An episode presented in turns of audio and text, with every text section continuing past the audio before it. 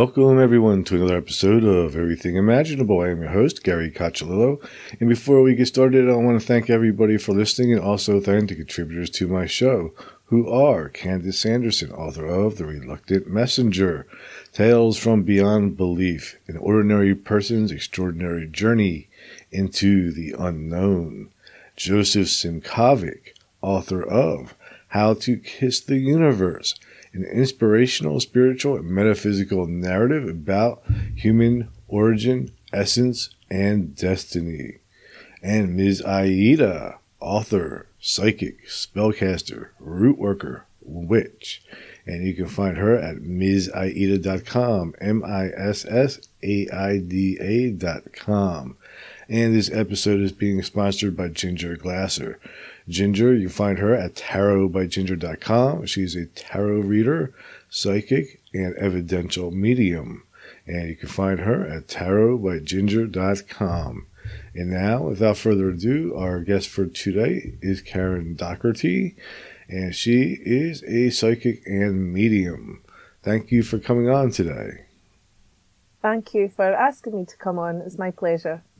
So, when did your abilities appear? Is this something that you were born with, or is it something you learned?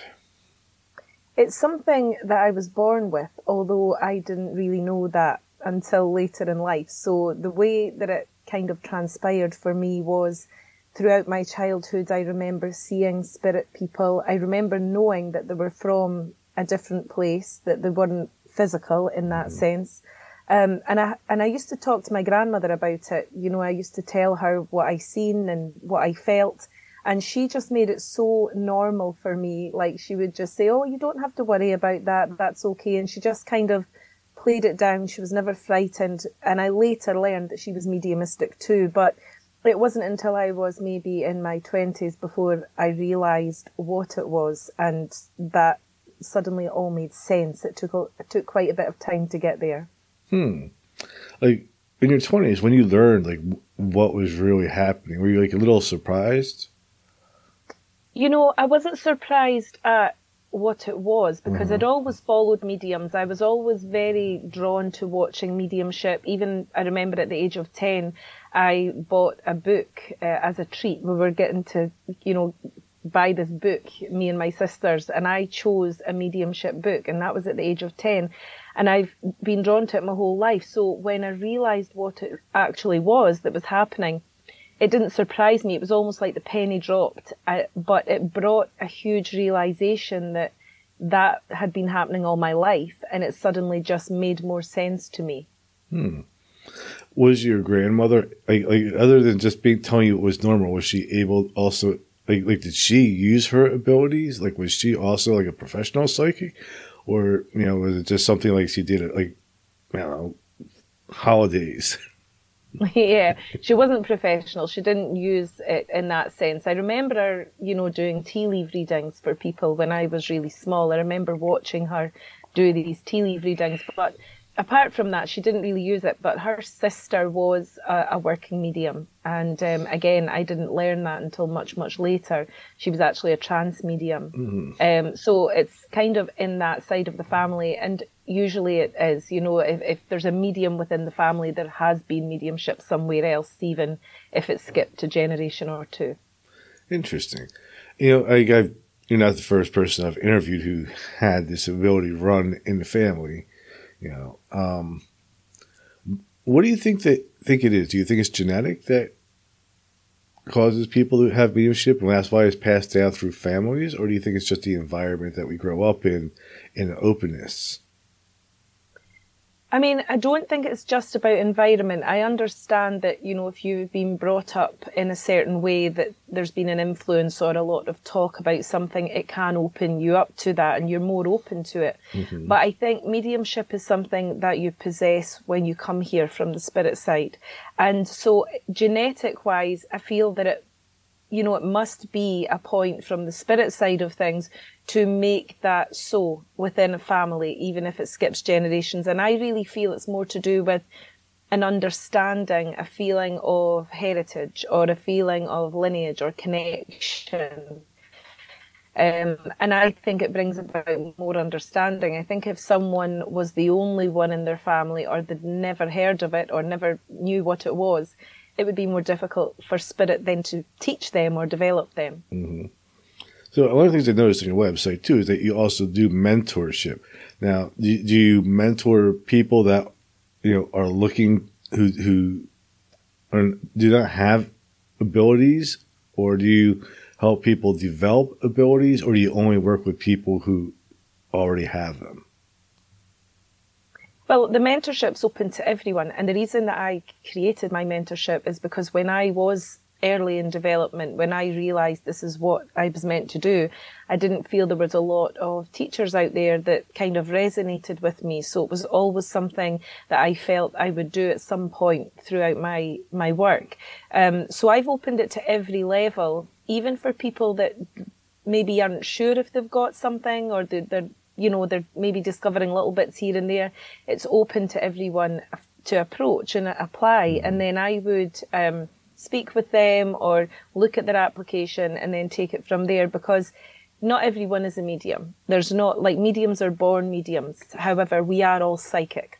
So we can develop the psychic ability, even if it doesn't go to the mediumship side of things. So there is always room for development for everyone, which is why I leave it open to everyone. So what is the difference between mediumship and psychic ability?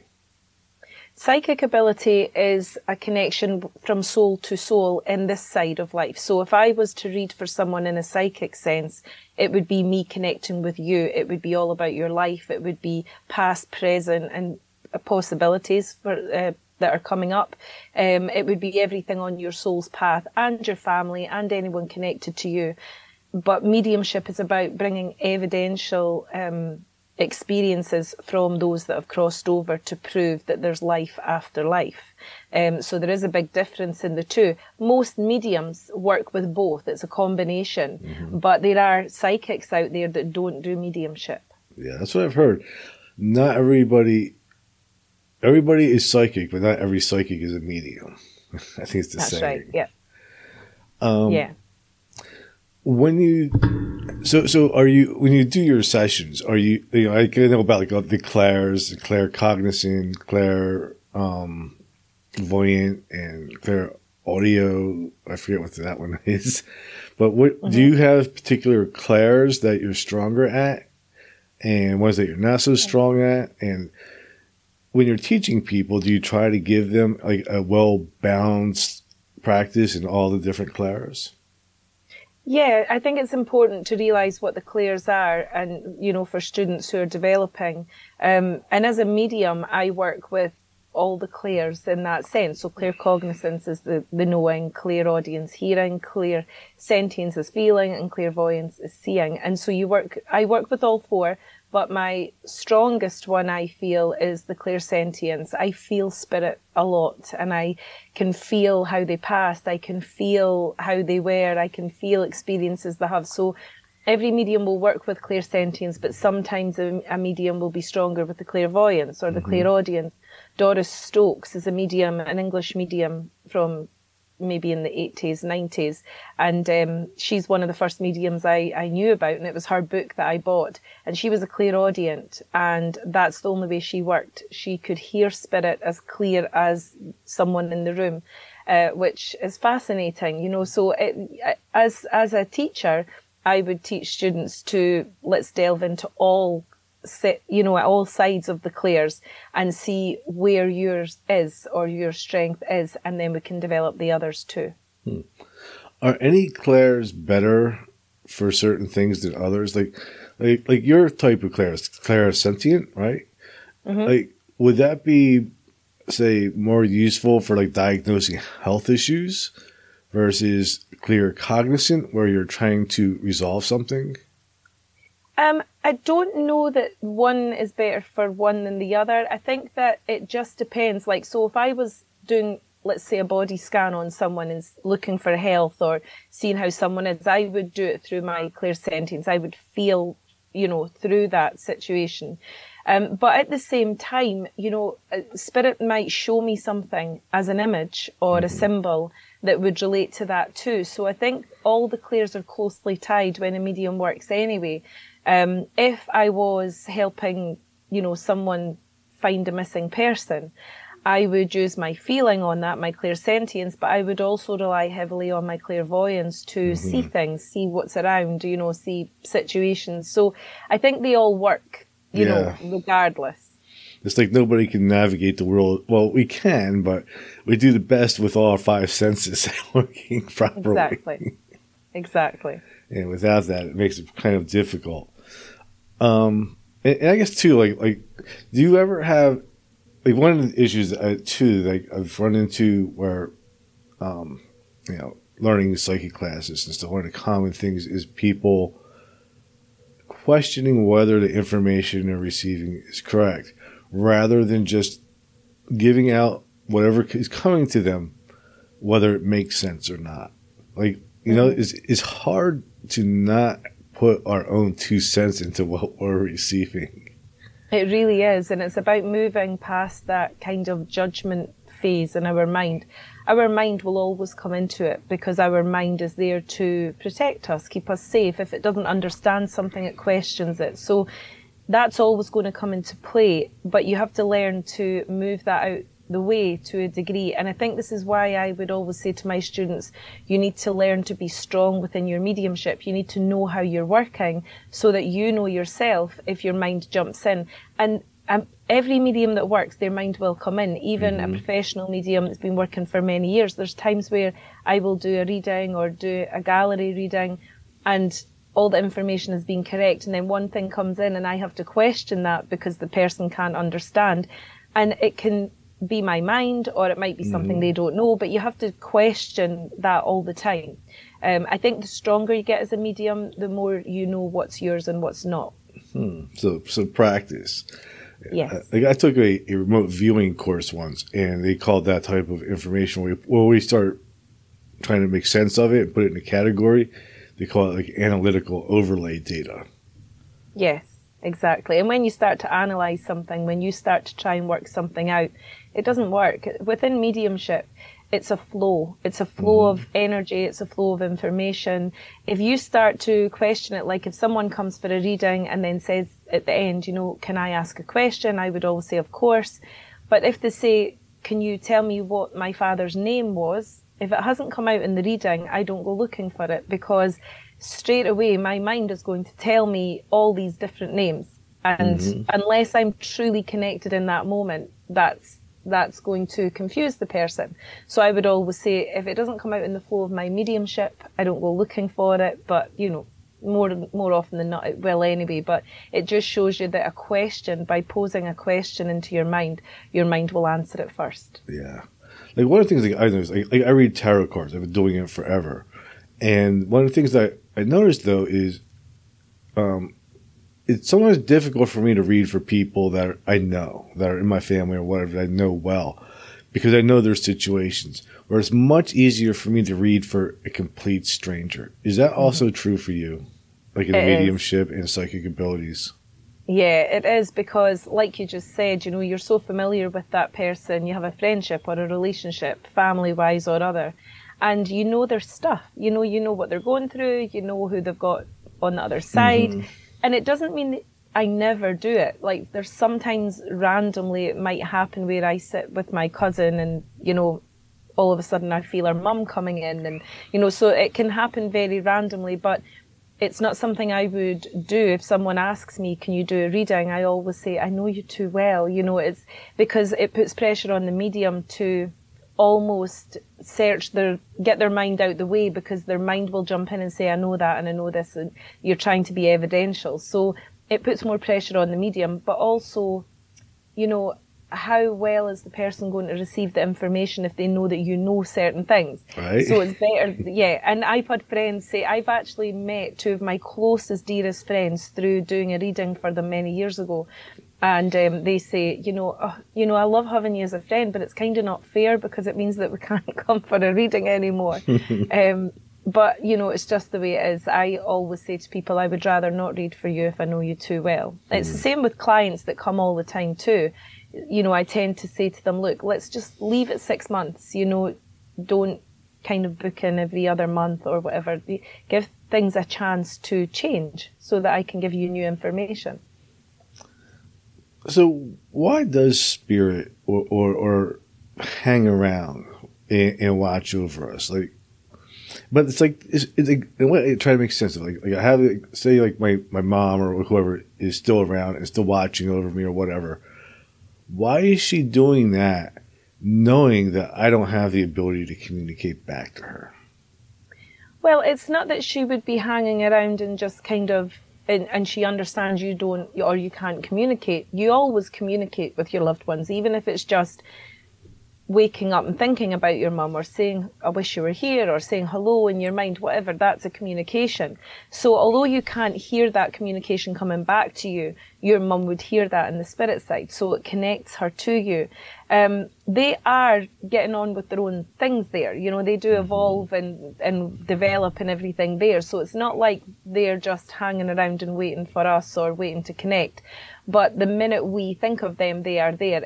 It's a connection on a bond of love, really. And also they like to know, you know, if you think about it, you know, I have 3 children. I feel like I would always want to just look in and check they were okay. And it's not because spirit can't come and solve our problems. This is another thing that I hear, you know, a lot of people saying, well, why would my grandmother let that happen? Or why wasn't I warned of that or whatever? Spirit can't solve our problems. Any problems here in life or situations we go through are there to teach us, develop us, you know, make us look at things. It's not really up to spirit to step in and solve everything. If they could do that, then nobody would have any problems, right? Because we've all got spirit people.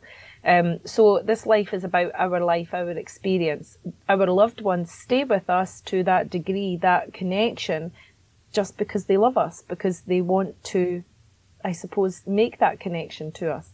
But it doesn't matter to them that you can't hear them or feel them in that respect. They just want to be close to you. Hmm. Are they responsible for some of our intuitions? Like, say I go to bed at night with a problem and then I wake up with an answer and I don't know where it came from. Is that spirit or is that just my brain processing?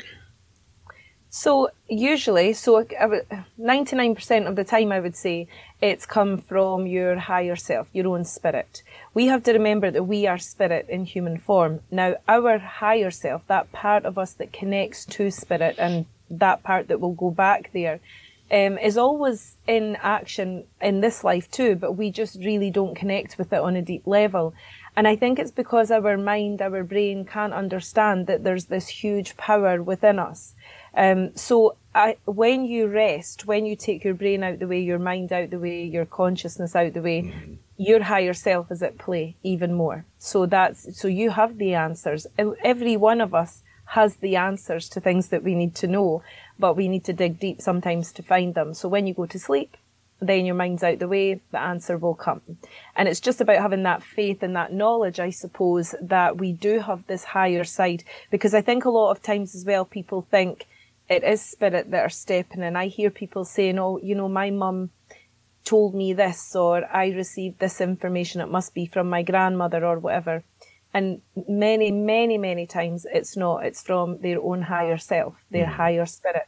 And if more people knew about that, or more people aligned with that or tuned into that, their life would be different. How does one, like, that's a tough one for me. Like, I would think like my higher spirit or my higher self might be still just as crazy and confused as I am here in my lower self. I mean, I don't know what else to call this, unless there's a lower self than this, and maybe it's my middle self. I don't know. Well, the thing is, we are all conditioned by life. So your characteristics are always going to be there. That's you. That's who you are in this life. That's the way you are. Okay. But your higher self is connected to the divine, the pure source. So it carries wisdom. You've got all the wisdom you need. Now, that doesn't mean that you will be able to receive that information. Sometimes we close that off, or sometimes we just don't believe in it. you know, and it kind of detaches it from us a little bit. But usually your higher self is the part of you that's calm, the part of you that knows the answers, the part of you that gives you strength. That's your strength of spirit. So somebody can be crazy here or, you know, not know their direction or whatever, but their higher self will always know the way. Well, why can't my higher self then just intervene and like clean up the mess so it can just sit back and enjoy life? Well, how easy that would be for you here. It would be fantastic. Yeah, it would be amazing. But then what do you learn? How do you develop? You know, we go through situations here to develop who we are, to see things with new eyes, to evolve our soul. So if our higher self stepped in, now that's not to say your higher self doesn't step in to tell you things or give you a heads up on things, but it's whether you listen or whether you hear that. And even as a medium, there's times where I've overlooked it. You know, I was driving up to a friend's house last year, and all the way up to her house, she lives about an hour away, all the way up I was thinking, you know, what would I do if I crashed? You know, I don't know if this car, I mean, is this car safe? And all these thoughts were coming in, and I kept catching myself and saying, why are you thinking that? That's a terrible thing to think. So I was having this inner dialogue. Anyway, went to my friends. It was fine. Came home, and like 5 minutes from home, the car went into a full skid, hit a wall, hit a tree. And I was really lucky to be able to walk away from it. And after it, I thought, you should have listened. Your higher self was telling you, be careful, be aware, be vigilant. And I was just passing it off as, oh, I don't know why I'm thinking that. So even as a medium, it's not like I'm always attuned to my higher self, but overall, I know the answers come from there. Mm-hmm. Interesting. You know, I wouldn't know how to interpret that data. Like if I was driving down the road and I'm thinking these thoughts, I'm thinking like, all right, is this a warning or is it something just trying to scare me? Yeah, so you can look at it two ways. I mean, I could have looked at that like as a psychic medium, I was picking up on something coming up. Yeah. You know, I was picking up on that. But either way, it would still come from my higher self. It would come from that side of spirit. So it was a warning. It was not to frighten me, but just as a way, be careful, be mindful. Don't, you know, because you know what it's like when you're driving, you kind of go into autopilot, don't you? And you just go from A to B. So it was just a little heads up, I think, you know, that just be careful, you know, but I didn't listen. And more often than not, that's what we do in life. Our inner self, our inner voice, our higher self, these things all mean the same thing, tells us things. And, you know, some people will say it's a hunch. Some people will say it's an intuition or it's a sixth sense. But it's all coming from the same place, and it is to guide us. And more often than not, we go against it because the ego comes in. We think we know better, or we want to choose, or we want a different outcome. And then it doesn't go that way. And then we always say, oh, why didn't I listen? Well, sometimes it's the other way too. Like I'll get these ideas out of nowhere. I'm like, okay, well, I guess this is what I'm supposed to do because I don't know where this information is coming from. And I go ahead and I follow it. And yet it seems like it's the most difficult, painful thing in the world. And like, again, that's why would my higher self do that to me? just so that you learn. I mean, when I embarked upon my mediumship journey, it was so difficult at times. You know, it's quite. You can ask any other medium; I'm sure they would say the same. It's quite a lonely road because you can't just talk to everyone about it. It's a very personal thing as well. You feel like you're developing yourself. So there's difficulties along the way. It can be very emotional. You're dealing with things that maybe you didn't know that you would be dealing with, like certain, you know, readings. If something's been traumatic, you're dealing with that. And as a clairvoyant, you see things that maybe you didn't really want to see. There's all of these different ways. And that was difficult, but so worthwhile. And I always thank Spirit for allowing me to do this here because it brings me so much. It's just who I am. But I know what you mean when there's difficulties. Like you say, you do tend to question then, oh, why did I choose this if it's going to be so hard? But there's a reason that it's hard. I suppose it's going back to the trust. Trust that there's a reason. Trust that it's going to take you to where you need to be. And trusting is hard for people. I think that's why people come to mediums, because they start to not trust and they want something to verify what they're thinking or feeling. Exactly, exactly. Does that ever happen, though, where somebody comes in to verify something or what they're feeling because they can't trust, and then you give them information, they're like, well, this isn't what I was looking for.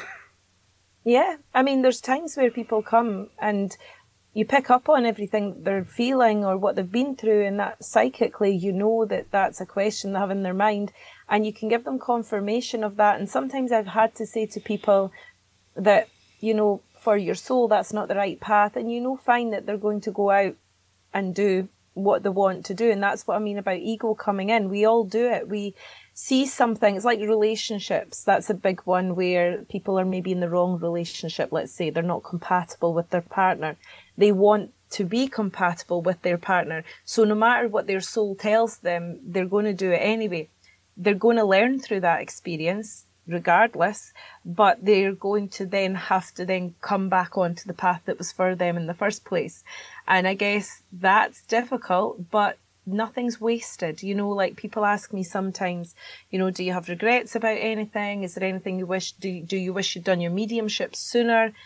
The answer is no. Like everything happens in life to a degree where you will learn out of it. So there's nothing that's wasted. Do I have free will? Free will's massive. That's what the ego is. That comes from the ego side. And people think ego is a bad word, and it's not a bad word.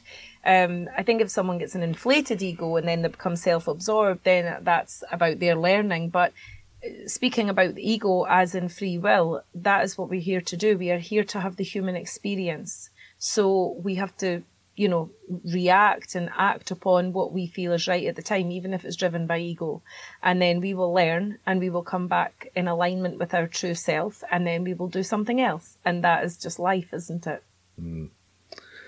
How about things like spirit guides and soul groups and life contracts and things like that? Are those real? Life contracts is not something that I have... Or soul contracts. I forget what they're called. Yeah, I haven't really followed that thought process. I know that lots of mediums do. And again, you can only really follow something that resonates with you. There's no right or wrong. None of us are going to know until we're over on the other side. But for me, the soul contract side of things is not something that I have felt resonated with me. I feel that we come here for it, and we are in this body and we stay here for as long as we can possibly stay here. That is why I feel sometimes, say there's, you know, an accident and the person fights, you know, they say, you know, oh, he's got a fighting spirit and he stays here. I feel that strength of spirit is what's carried that person forward. So I don't believe that, you know, I hear lots, unfortunately and very sadly, about maybe teenagers passing away or children passing away, and it can never sit with me that they were only meant to be here for 4 years. It just doesn't resonate with me. However, I'm not saying it's wrong for other mediums to feel that way. I feel like, you know, our strength of spirit carries us forward in life, and when our body breaks for whatever reason, whether that's accident, illness, whatever reason, our spirit has to go home, and we go home and we take what we've learned here and we continue our involvement on the other side. How about reincarnation? Reincarnation's a big subject. It's quite hard to describe in a couple of minutes, but I believe in reincarnation, but I don't believe in reincarnation the way that it's put out there. So Karen, as Karen's journey here is on earth at this moment in time, when I pass away and go over to spirit, that's my journey as Karen done. I would have no reason to come back again, the same spirit into a different body. I wouldn't have a reason to do that. However, the spirit is light, and there's so many different emanations from that same light. So that doesn't mean that part of me, part of my spirit, wouldn't incarnate here on earth. So it would be part of my spirit, but it wouldn't be me. It wouldn't be Karen. Do you think that there's like multiple versions of ourselves living on different timelines? I actually do. And I know that that's like, I know some people don't believe that, or it seems like, how do you even perceive that in your mind? But it makes sense to me that, you know, I know the way spirit work, and I know that it's much bigger than us. You know, we are here living this life. So for me, why wouldn't that happen? You know, why would that not happen? It just makes sense in my mind. How do you feel about that? I think it makes sense to me too. It makes a lot of sense to me because, one, I don't necessarily believe in time to begin with. I think that time is just it's a perception or a filter to allow us to have this linear experience. But when you're on the other side, there is no time. Everything exists, seems like at one time. It's everywhere. That's right. And it's really kind of more. It's really kind of hard to describe. I don't know if we can put it into words.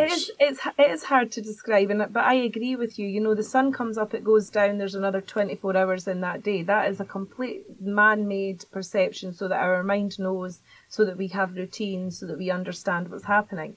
In the spirit side, there's nothing physical. There's no time. There's no nothing. So like you've said, and I agree with you, that then it would make sense that there's different versions and different, you know, different places. And so, I mean, I think that when I go over to the other side, I will be amazed at what goes on, even though I have this small chunk of that within my working life. You know, I don't really have all the answers. I don't think anyone does. Or another one is like, are we all the same person, really? You know, I mean, are we really all part of... One of the terms I've heard is an oversoul. Like, are we all part of the same soul? Which is an interesting idea. Like the whole planet, everybody on this planet is all part of the same soul trying to evolve or figure something out. That's so interesting that you ask me that. One of my first experiences of anything like that was when I was 7 years old in school, and the teacher had asked us all to draw God on a bit of paper.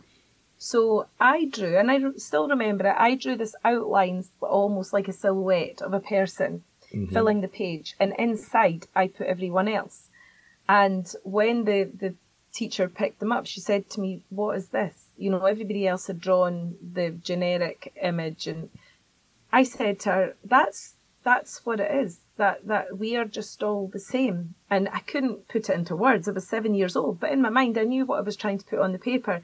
So ever since then, that is how I feel. What you just said, there's one soul, but I suppose in another way, we look at that like we say we're all connected to source. There's one source. We are all connected to that source.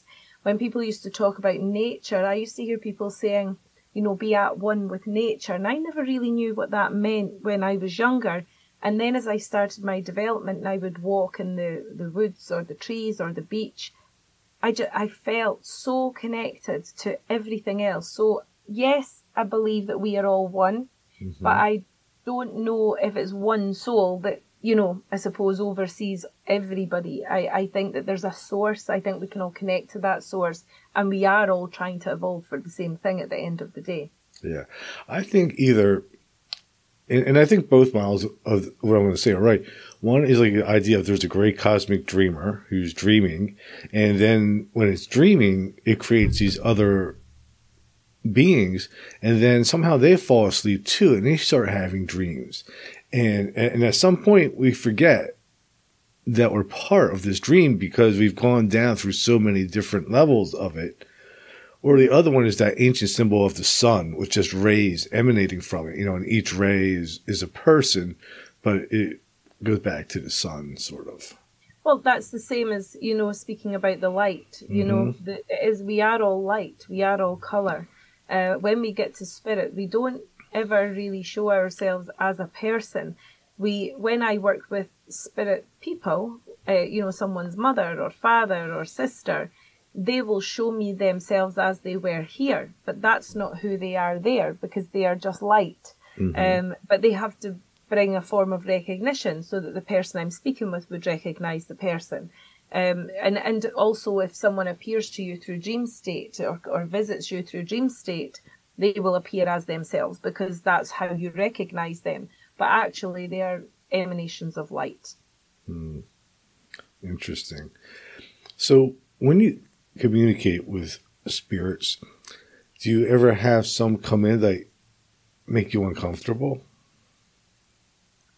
Not uncomfortable. I know that, you know, people kind of worry or talk about evil spirits and bad spirits, and it's not something I've experienced, but I have experienced working with someone that was maybe, let's say, abusive when they were here, or not the nicest person mm-hmm. when they were here. And I can feel their emotion connected to that. I can feel who they were as a person here. But usually if someone like that is communicating, it's usually to acknowledge their ways, you know, maybe apologize to someone, try to kind of heal that situation. So even though they're showing me who they were when they were here, which isn't the best, they're not like that there. So it's usually to bring healing to situations. So I wouldn't say I've ever been uncomfortable, but I have been left afterwards a couple of times with that feeling of, wow, that was quite powerful. You know, the way they were when they were here, that stays for, you know, a little while, and then it disappears. You kind of already answered my next question, which was like, sort of like, what is the point of being able to do this to begin with? Like why, what is that, you know, people are that come to you, like, what is it they're looking for? Is it grief? They're trying to get over grief? Are they looking for advice? And what is it, you know, that you can provide people that just ordinary life experience cannot? I think it's mainly through a form of grief. So if someone's just lost someone, then they come to me through pure grief, and they need to know that that person's okay or know where they are. If someone's been passed away a long time and the person isn't necessarily in active grief, but they miss the person, then they want to make that reconnection with the person. Usually people come either when their own life is in upheaval, where they need answers, advice, like you say, so that would be more of a psychic reading. And if they come to me for the evidential mediumship side, it's through grief. And how does that help people? Does it just gives them the reassurance that their loved ones are on the other side, that life continues? Like, is that it? And all their, I mean, well, you see, you have to remember that that brings a form of healing in itself. Mm-hmm. So if my mother's in the spirit side, so if I was a client going to a medium, of course, I would want to hear from my mum to know that she's okay, to know that maybe she sees things, you know, did she see her grandchild being born? Is there, you know, is she still part of our life? Because then that brings comfort to the client that their loved one is still there and can see their life milestones, if you like. But also after that, so after that consultation and after that part of it, and I'm not there anymore, that person then goes on in their life in a whole different way, because their worry lifts, their grief lifts to a degree, because they know, oh, that person's not dead. They're still there. They've seen my child being born. They're part of my life. It just gives them healing in a different way, which then leads them to lead their life in a different way. So it really does create this kind of domino effect for everything. And even if it's a psychic reading, the same thing happens. You know, someone comes and I pick up on situations in their life, or say to them, you know, in 3 months' time, this situation will resolve, or that will happen, or whatever that might be. It gives them hope. It lets them walk out the door feeling like, okay, let's see what happens, but there's hope, there's something. They've came in here maybe not knowing what their options are. So both ways, it does impact a person's life in a powerful way, I feel. Mm-hmm. You know, I mean, my own experience, though, has been like, I believe in the afterlife. Now, I mean, I know there's an afterlife. You know, I've done paranormal investigation. I've been in seances. I've had my own near-death experience. So I know there's an afterlife. I don't even question it. But it still doesn't necessarily, for me, take the edge off of grief. And I don't know why that is. So did you say there that it doesn't take the edge off? No, like all that knowledge and experience, still feel grief to, like, you know. Yeah, of course. That's your, but humanly, you're going to feel that. Emotionally, you're going to feel that. You had a connection with someone, they're no longer here. Mm-hmm. So you're going to feel that grief. You're going to feel that void in your life. That stands for anyone. I believe in the afterlife. I work with the afterlife, but when my mum passed, I still had grief, even though I had comfort because I knew where she was and I knew that she would be okay. The grief as a daughter was still there. And, you know, I'm a medium that works with it every day. So grief is part of your human experience. That's as simple as that. You can't take grief away, and a medium can't take grief away. So if you're visiting a medium, they can't solve that grief. But what they hope to do is bring some healing and comfort. And also to add to that as well, the spirit side need healing.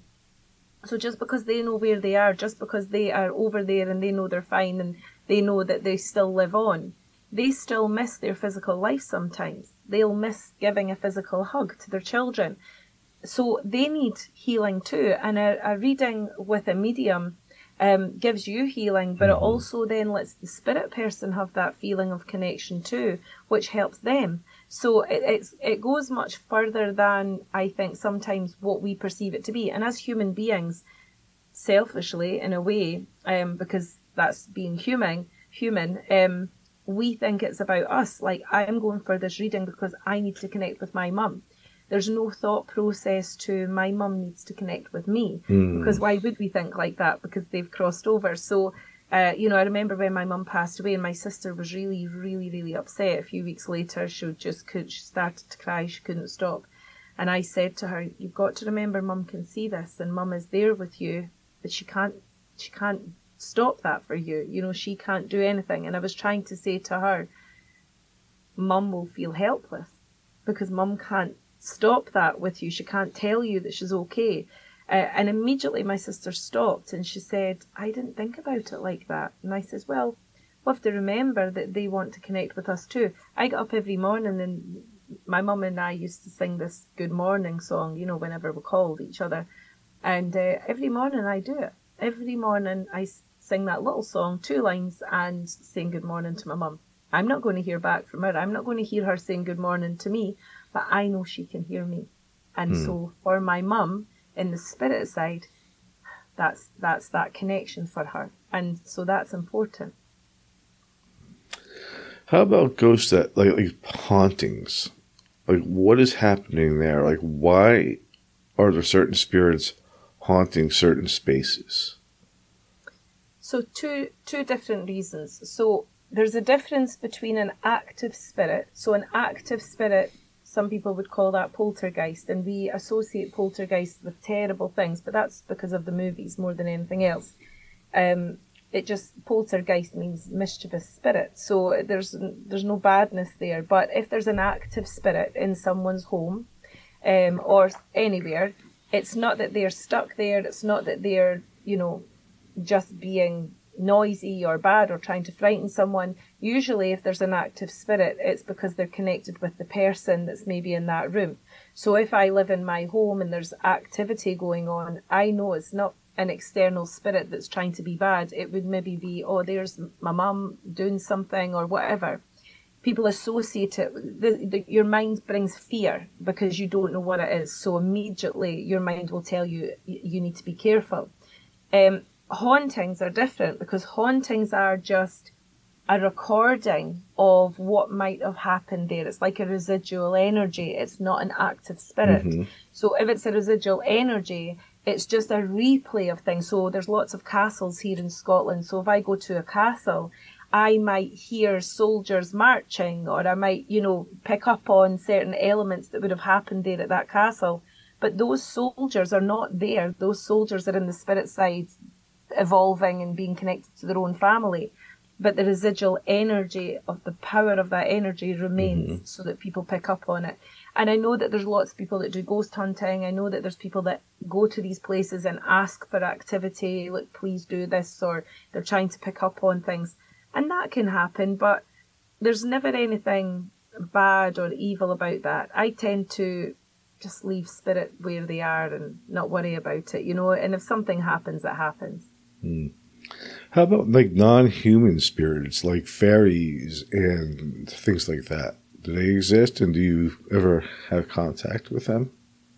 no contact with them. I love fairies, everything to do with fairies. That's one of my biggest things in my whole life. All my family know that since I was a baby, I was so attracted to fairies all the time. So I love the mystic side of fairies. Mm-hmm. But there's not a contact there as such. I mean, if animals cross over, cats, dogs, sentient beings, there's definitely contact there because that was a soul-to-soul bond. They don't communicate the same way humans communicate, but there is communication with other things like fairies and things that maybe are considered a bit more out there. There's not really a communication. Another one we get asked a lot is about aliens, you know, mm-hmm. different life forms. I don't know if I'm ever going to communicate in that form with, you know, another life form that maybe I'm not familiar with. I can't say I wouldn't because there's, you know, the spirit world is the spirit world. So I don't know. But up until now, that's not happened. Mm. What do you think the most important lesson that we are meant to learn while having a human experience is? I think we are supposed to learn how to connect with the higher self. I feel like our biggest lesson here is to realize that we are far more powerful than a human being. And that takes a lot of courage to try and connect and attune to that. It's trials and tribulations. It's very difficult sometimes because human life, physical life, is actually built in a way that will bring us down a little bit or will diminish our light or will bring problems, stresses, strains. All of these things take us away from our inner light. So it's hard to push past that and continue to develop. But I actually mm-hmm. do believe that's what we are supposed to do so that we are in full alignment with ourselves and we know who we are by the time we go to the spirit side. Do you think like the moment we return to the spirit side after having this experience, not only are we more knowledgeable, but maybe we have more energy? Yeah, a stronger, more powerful mm-hmm. energy. You know, if you connect, like when I go to connect with spirit or my guides, for instance, if I connect with my guides, the power is astronomical. I can feel it. It's a different kind of power. It's not the same power that I have here in my human form. And to tap into that kind of power is amazing. And it shows me what is actually there. You know, that if I just develop that and keep tapping into that, it's just massive compared to what we know when we are here. Hmm. Is there a way for us to do that while we're still alive? Like, you know, amplify our energy so we can be more positive, more happy, things like that. For sure. I mean, meditation's one way to do it. Now, some people meditate, some people don't. I was never someone who could sit for hours and meditate. My mind's far too busy for that. So my spirit team know that about me, and so they don't expect that of me. That doesn't mean I shouldn't try and I shouldn't develop it for longer. So meditation is where we go when we are being passive, when we want to go within ourselves. Our guides and helpers can connect with us in that respect. We can create that quiet space for them to be. When we learn to do that and when we learn to listen, then we can connect with our higher power, which will give us the answers we need or just make us feel very uplifted compared to normal everyday life. And in turn, that shows you, it's a glimpse almost of who you really are. And you know this, I remember hearing someone say many years ago that we really are truly frightened to step into our own power. And I completely believe in that because you don't know how powerful you are until you do that. And sometimes we like to cocoon and just stay in the familiar. And so we don't want that connection. But if you do want that connection, meditation is the way to do it. Hmm. But if you're not good at medication, then how do our, actually, I'm going to change directions here. Who are the spirit guides and our helpers? So each of us have a spirit team, I mm-hmm. call it. You know, different guides, different helpers. Now, let's say you were in your at school for your first day, you would get a teacher that was assigned to you for that year that you were in. And then let's say you go to college years later, you're going to get a teacher that assigned to you for your stage of learning. So it's the same thing with guides and helpers. We get our guidance from certain guides at different points in our life. So there is a team of guides there. There might be one main guide that we can connect with more than the others, a guide that kind of oversees our whole journey here, but nevertheless other guides will come in and out. Our guardians are different, our loved ones that cross over. So my mum would never be my guide, but she would be a guardian for me. She would be in, you know, she would want to oversee things or look at things for me. Or maybe try to help me by dropping me some wisdom about something. So that's more of a guardian thing. Mm-hmm. Guides are higher beings. Guides are beings that have either walked this earth and have evolved, or have never walked this earth and are evolved, highly evolved. And they have a deeper knowledge, a deeper wisdom, and that's where they play their part. But we all have that. You know, I think sometimes it's a little bit of a myth that mediums have that. No, we all have that. But for the purpose of my mediumship, I know how to tap into that. So therefore, my guides and helpers will help me with my mediumship and my development. Mm. Where do you think humans fall in development? Are we at the very bottom, or somewhere in the middle, or at the top? It depends. It depends how, I mean, every person's different. You know, I think that there's people out there that are very connected to their soul, their higher self, because they've practiced meditation, or they've just found a way to do that, or they just have a belief in that. And then there are many, many, many people out there that what I say to my students all the time is they sleepwalk through their lives. They don't even know the power that's there. And that is through no fault of their own. That's just their journey, what mm-hmm. they're doing. So there isn't a judgment about it. You know, I think if you are awake to your power and your higher self, consider yourself very blessed and lucky that you are aware of that, because it's the most amazing thing. But there are people that aren't awake to that through no fault of their own. That's just the way it is. Hmm. How about a person who feels like their higher self or spirit team has failed them? So that becomes a trust issue, mm-hmm. because our spirit team will never fail us.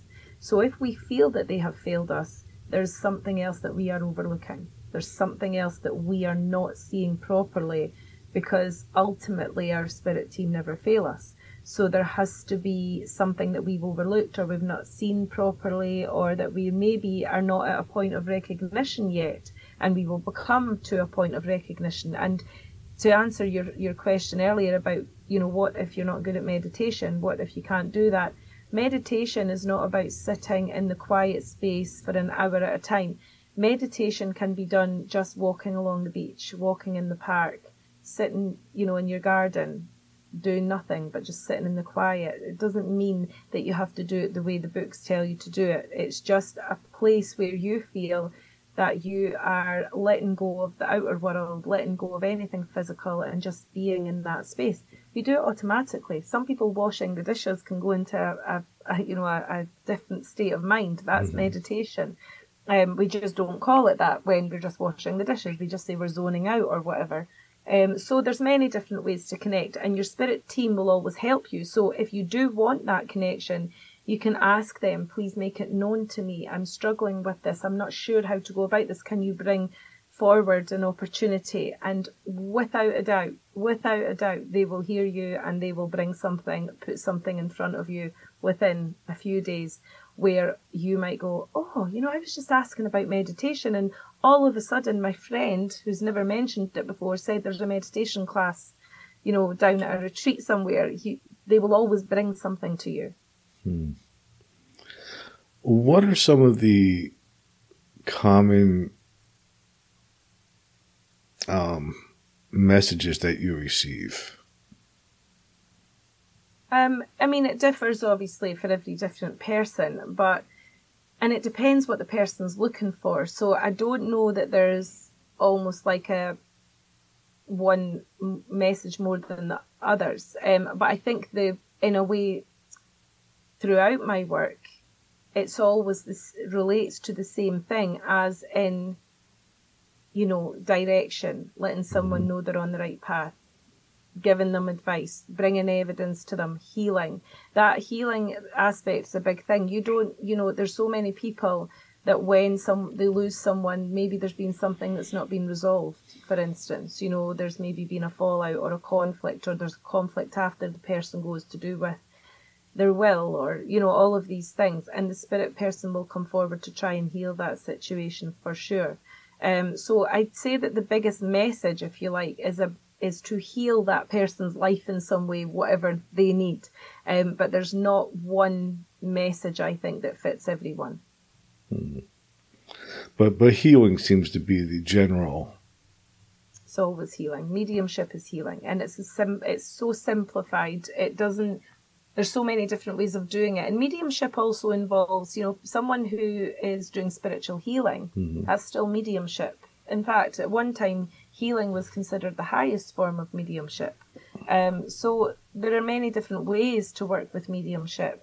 It's not one way is better. Just because I sit and communicate with someone directly, that doesn't mean that there's not another form of that healing. You've been to seances.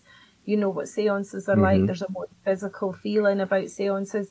The seances I've been to, there's been amazing things that have happened that wouldn't happen through mental mediumship, which is what I would do. So, you know, there's many different ways to look at mediumship, and it brings healing in so many different ways. Mm. If there's a God, do you believe there's a devil? Like, do you believe that there's something negative that's also drawing people to do bad things? I believe that there's a reflection of things, so and there's an opposite. So if there's good, there's bad. I believe in that. You know, yeah. I think that every human on this earth has felt at some point, you know, the negative rather than the positive, or they've been drawn to doing things that are negative rather than positive. Do I believe that that's a force that's maybe drawing people there? Not necessarily. I feel like it's something that's within each and every one of us, but you know, when you hear people saying, well, the good has to win. The good has to win. We'll have to work hard to keep the good, keep the light. That's where I feel it is. I don't necessarily feel it's an outer, you know, God versus devil and we're being pulled. I just feel like in every one of us, there's a good force and there's a negative force, and we have to decide what way we use that, again, through free will. Mm. And we're definitely in a dimension that emphasizes duality. That is for sure. Definitely. I mean, I don't know why, but that's where we are. I just think, I feel like things shift through time. You know, there's cycles almost, there's new things opening up. If you look at mediumship, you know, 50 years ago, 60, 80 years ago, it's far different than it is now. Like back then, there were more physical seances. And I feel that the physical seances, I don't know if you've heard of Helen Duncan. Mm-hmm. She was a Scottish physical medium. And she done phenomenal things with her mediumship. She died because of her mediumship, because of her, you know, at the time she was doing a seance and it went wrong because it was raided. And it's a fascinating story. But she was out there doing that, and there was mediums out there doing the physical side. Now, fast forward to now, I mean, there's very, very, very rarely a physical medium. And I just feel it's because in this day and age that we live in, we just can't have that. You know, it would be on social media. It wouldn't be a sacred manifestation of spirit, which is really what it should be, you know. But I think even like if we look at social media, there's so many mediums on there, or so many, it normalises it almost. Now, that's not a bad thing, because everybody then gets to hear about it, but unfortunately, it then creates a negative connotation as well, and I think sometimes it does take away the sacredness of what's taken place. So, in this time that we live in, things are very fast, you know, everybody lives a fast way. So therefore mediumships change to accommodate that change as well, so that we can reach people. But things like this podcast, other podcasts I love because it brings education. There's more to it than just going on Facebook Live and doing a few readings, you know. Right. Not that there's anything wrong with that, it's just that I feel people need to hear about what the deal is really sometimes. Mm-hmm. I mean, Yeah, I think the internet and social media is certainly a good tool for probably beginners because it gives them an opportunity to practice where they might not have the opportunity to. Definitely. And I think really the way that it's opened things up, I think, is amazing. You know, I speak to many, many people through those ways, you know, lives and mm-hmm. connecting with people and doing Zoom seminars and all of this. I think it's amazing the way that we can even now use this technology, gets it out there, it opens people's mind. People are searching. This is what I feel. I don't know how you feel about this, but I feel like in this time that we're in at the moment, people are searching for more answers. You know, people are more open to everything spiritual, mm-hmm. whereas maybe 15, 20 years ago, that wouldn't be the case. Oh, I know that I'm searching for answers, that's for sure.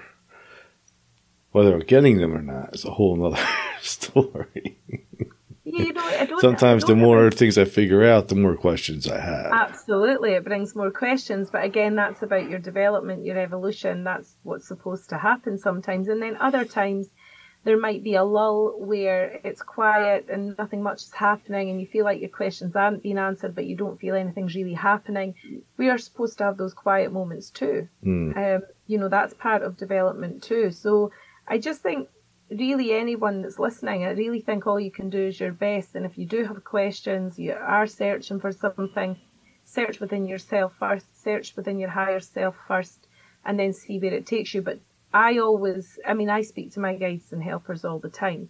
And I was speaking to them a few days ago about something to do with my work. And within 2 days, an answer came in from a completely unexpected source. I know that Spirit worked for us. I know that Spirit want us to do well. They want to help us move forward. So we have to trust that. And if the answer doesn't come, then you're not supposed to have the answer at that moment in time. I don't like that. I know. It's because we like to control everything, Gary. We like to control. We want to be, you know, in charge of things. But sometimes we have to surrender to a different power. If a person is feeling stuck, are they really stuck? I think that when someone feels something, it's very real to them. I feel that if someone's feeling stuck, then they are stuck. They feel stuck and nothing anyway. I could go along and say, well, you're not really stuck. You can, you know, just tune into your higher power. That's not going to really help that person. I think sometimes we'll have to recognize that we also have to sit within our human emotions too. So we aren't here to walk this earth as enlightened spirit. We are here to walk it as human beings as well.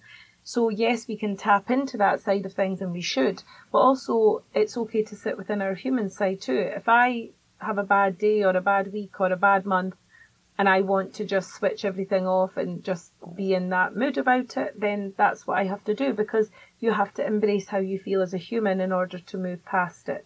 But ultimately, no, we're not stuck, but in that moment we feel it, so that makes it true.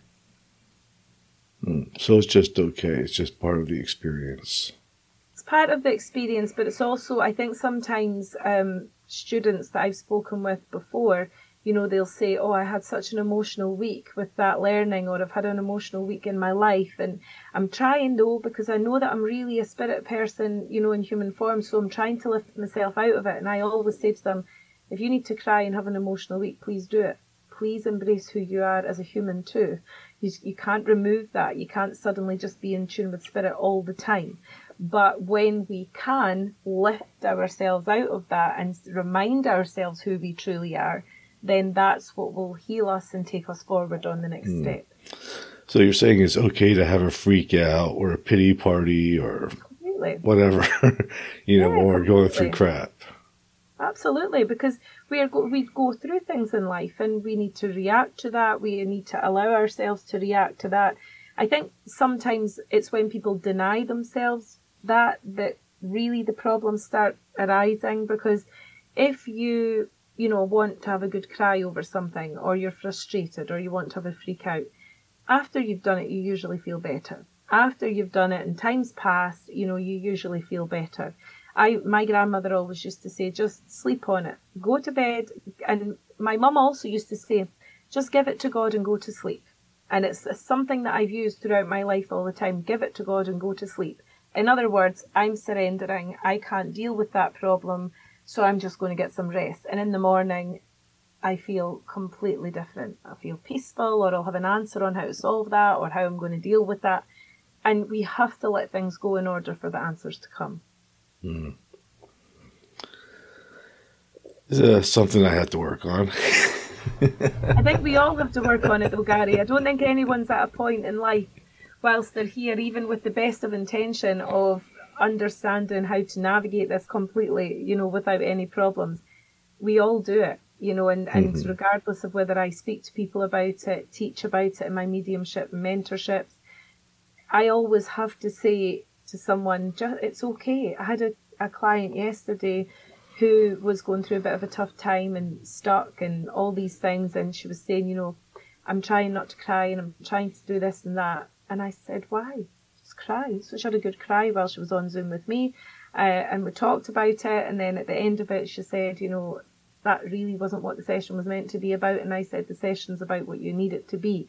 As a medium, you know, I'm tapping into your soul need. So your soul is going to get what it needs, not what you want. And that's another thing about coming to a medium. You might come in with lots of intention. This is what I want answered, X, Y, and Z. Mm-hmm. You might not get that. You might get a completely different thing than you expected, but it's what the soul needed. I guess that's why people get frustrated.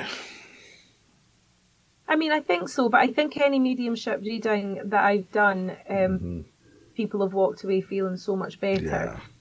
Because there's an understanding, you know, I will look at someone in a holistic way. I will look at someone, connect with their soul. I will ask their spirit loved ones to step forward. So really they get an experience that is, you know, in every level, helping them, guiding them, healing them. So when they leave, even if they leave knowing that there's something they've got to change that they don't particularly want to change, they'll still feel better. They'll still feel more in control of their life. Mm. So it gives people... Oh, hope. Yeah, hope's a huge thing because, you know, let's say someone's come to me that's lost their father unexpectedly and they're just lost, or someone who's, I deal with a lot of families who have been through suicide and that's a terrible shock to people, you know, that kind of passing. And these people are so vulnerable and they're looking for answers. They can't understand, they can't perceive it to be true. And there's lots of areas to go with that one. But if I can, through my mediumship, give them hope, give them evidence, give them answers, then that makes a difference to their lives. That's awesome. I want to thank you for taking the time to be on today. And before we wrap it up, where can my listeners find you and what services do you provide? So my services are consultations, gallery readings, Zoom seminars, Zoom readings, any platform you know that people need to hear about mediumship or want me to demonstrate mediumship. That can all be found on my website at karenpsychic.com, and the mentorship's on there too. You know, if there is anyone listening who is questioning things or is drawn to the conversation, wants to know more, then the mentorship application is also at karenpsychic.com. All right. Well, I'll put a link to your website in the notes of this episode. It's been a pleasure having you, and I hope we can do it again. Absolutely. And just hang on for a moment, and I'm just going to play the outro. Okay. Thank you so much, Gary. Thank you.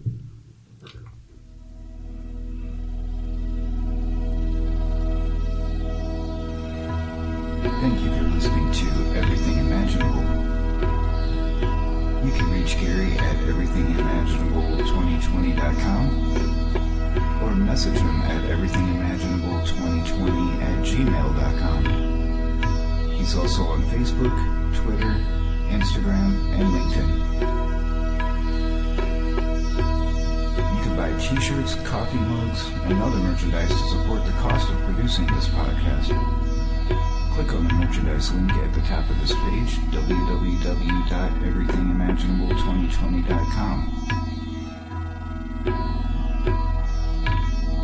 You can also buy the book Enlightenment Guaranteed.